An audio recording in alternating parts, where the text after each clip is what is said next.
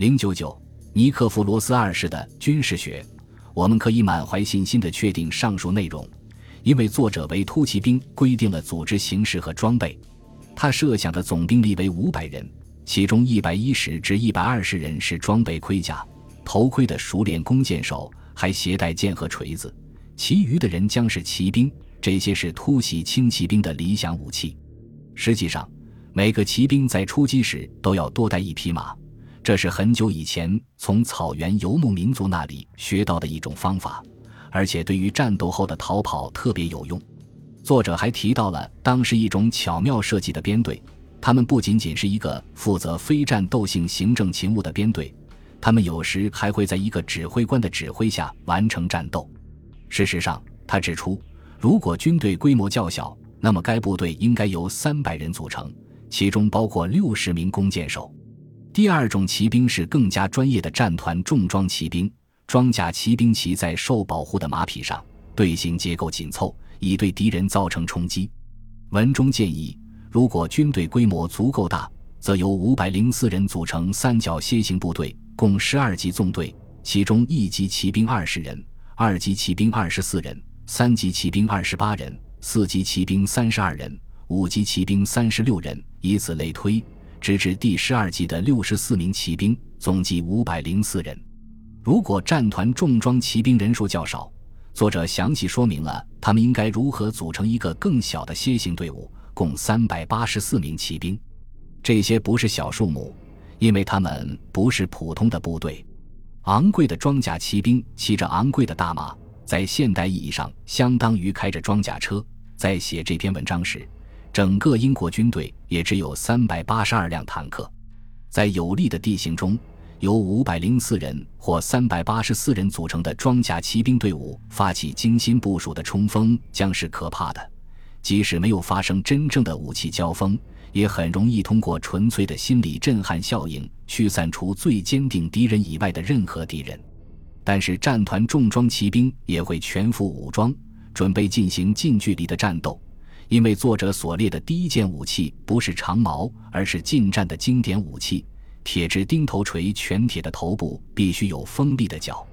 或者其他钉头锤或刀，他们都必须配有剑。他们应该把铁棒或军刀握在手中，并在他们的皮带或马鞍上携带其他铁锤。第一条战线，也就是队形的前方，与第二、第三、第四条战线必须有相同的装备，但是从后面的第五条战线开始。侧翼的战团重装骑兵应该这样设置：一个人拿着长矛，另一个人拿着权杖或者拿着军刀。所有这些装备都具有完美的战术意义。事实上，它勾勒出了一种协同性的武器组合。这些重铁锤其厉害之处在于其尖锐的角，这是为了与敌人进行肉搏战。他们可以对抗全副武装的敌人，也可以抵挡较轻的攻击。其他钉头锤是较轻便的铁锤变体，但它们当中嵌入的刀片可以被抛出。他们在非常熟练的战士手中将是可怕的武器，也可能被习惯用于骑马狩猎。大概近邻国家会这么做。十二世纪著名的历史学家图文并茂的手稿《拜占庭史》中的一幕，描绘了巴希尔一世在狩猎中用钉头锤猎杀一只狼的场景。这就是为什么要规定战士应该在腰带或鞍具上装配不止一个铁锤，否则携带不止一个铁锤是没有意义的。佩剑、刀以及可以弯曲的单刃砍刀等武器是由那些无法适应沉重的锤子，并且缺乏投掷铁锤所需要的特殊技能的战士们使用的。所有的人都必须有剑。Parmaria 这个词一般指一种至少有一码长的兵器。在冲锋中很有用，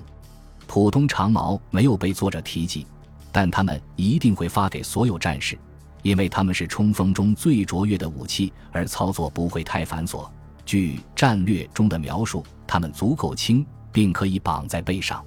战团重装骑兵本身除了会扔几个锤子外，并不配备飞弹，但如果编队没有飞弹，就会过分限制他们的发挥。因此，作者提到了骑射手。这是第三种骑兵，其数量为一百五十人，配置在五百零四人的战团重装骑兵队伍中，或者八十名骑射手配置在三百八十四人的战团重装骑兵队伍中，他们被安置在装甲骑兵第四梯队的后方，因此获得很好的保护。这样，编队就可以在肉搏战开始之前进行战斗了。例如，通过将弓箭手带到有效射程内，而前方的骑兵则被盔甲保护，免受敌方飞弹的攻击。这就是在任何战争年代装甲部队的优点：优越的战场机动性，即在敌人开火的情况下仍有移动的能力。在遭遇飞箭的情况下，本身移动速度较慢的装甲骑兵比不受限制的轻骑兵前进得更快，因为那些轻骑兵不得不后退以避开敌人飞剑的有效射程。今天的慢速坦克也同样如此，在枪林弹雨下，它仍能比最快的轻型车辆前进得更快。我们所讨论的装甲兵在文本中有非常精确的定义：每一个人都必须穿戴有袖扣的重型铁片甲，向下延伸到护肘、挡板和护手，由粗丝或棉布缝合在一起制成，并由衬甲和盔甲保护。很明显，这些薄片铠甲是由金属盔甲、板层或其他材质制成。作者也推荐使用无袖的、由粗丝或棉布制成的棉甲。不是因为这个词的意思是在盔甲之上，这并不是一个证明盔甲设计所有变化的可靠证据，而是因为需要在潮湿的天气防止金属装甲生锈。头盔是铁制的，并得到了大量的加固，用锁子甲或两到三层厚的板层遮住士兵的脸，只露出眼睛。作者还规定了护腿和盾牌。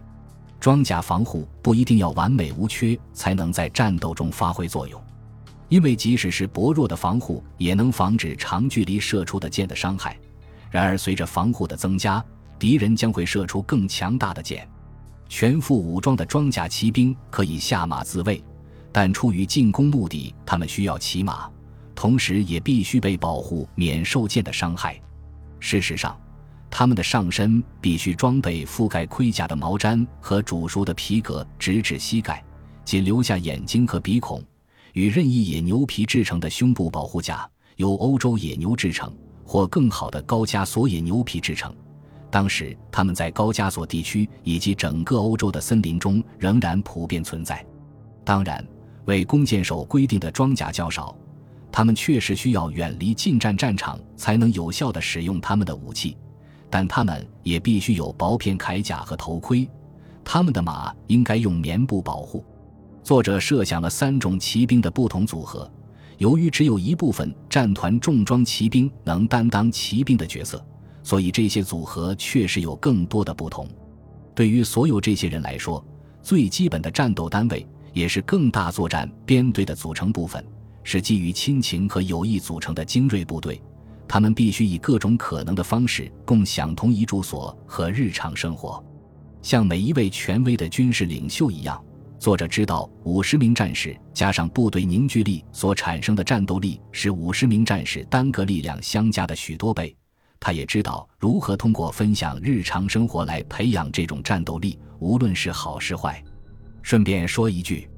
五十人是能产生家庭情感和最大凝聚力的数目上限。在所有现代军队中，基本作战单位是三十人左右的排。很明显。保持这个单位的团结是很重要的，即使当实际需要的人变得多一点或少一点的时候，这个数字会让人觉得不太合适。凝聚力是第一位的。作者针对不同的情况推荐了不同的战术队列。基本的作战单位一般是五十人一组的农兵团，这是指挥官自己的战斗部队。如果要组成前哨袭扰中提到的日耳曼术语步兵盾牌墙，当总兵力有五百人时。则需要用三个农兵团的兵力组阵。如果总兵力只有三百人，那么就组成一个一百人的步兵盾牌墙，也就是两个农兵团的兵力。在这两种情况下，所有其他的士兵，或者更确切的说是农兵团，都将被派去侦察敌人。这是由于整个战线的战斗人数通常太少，不可能有连续的战线。战争的大部分时间，拜占庭军队和他们的敌人都在寻找彼此。同样的。在确定主战阵型时，右侧翼是一百人，包括骑兵和弓箭手两个农兵团；左翼也要有一百人来击退敌人的侧翼。主要的兵团每个都有五百人，包括三百个骑兵和二百个弓箭手，是六个或四个农兵团。只有由五百零四人组成的战团重装骑兵队伍，是才不完全符合五十人一组的规则。战斗部队具有同质性，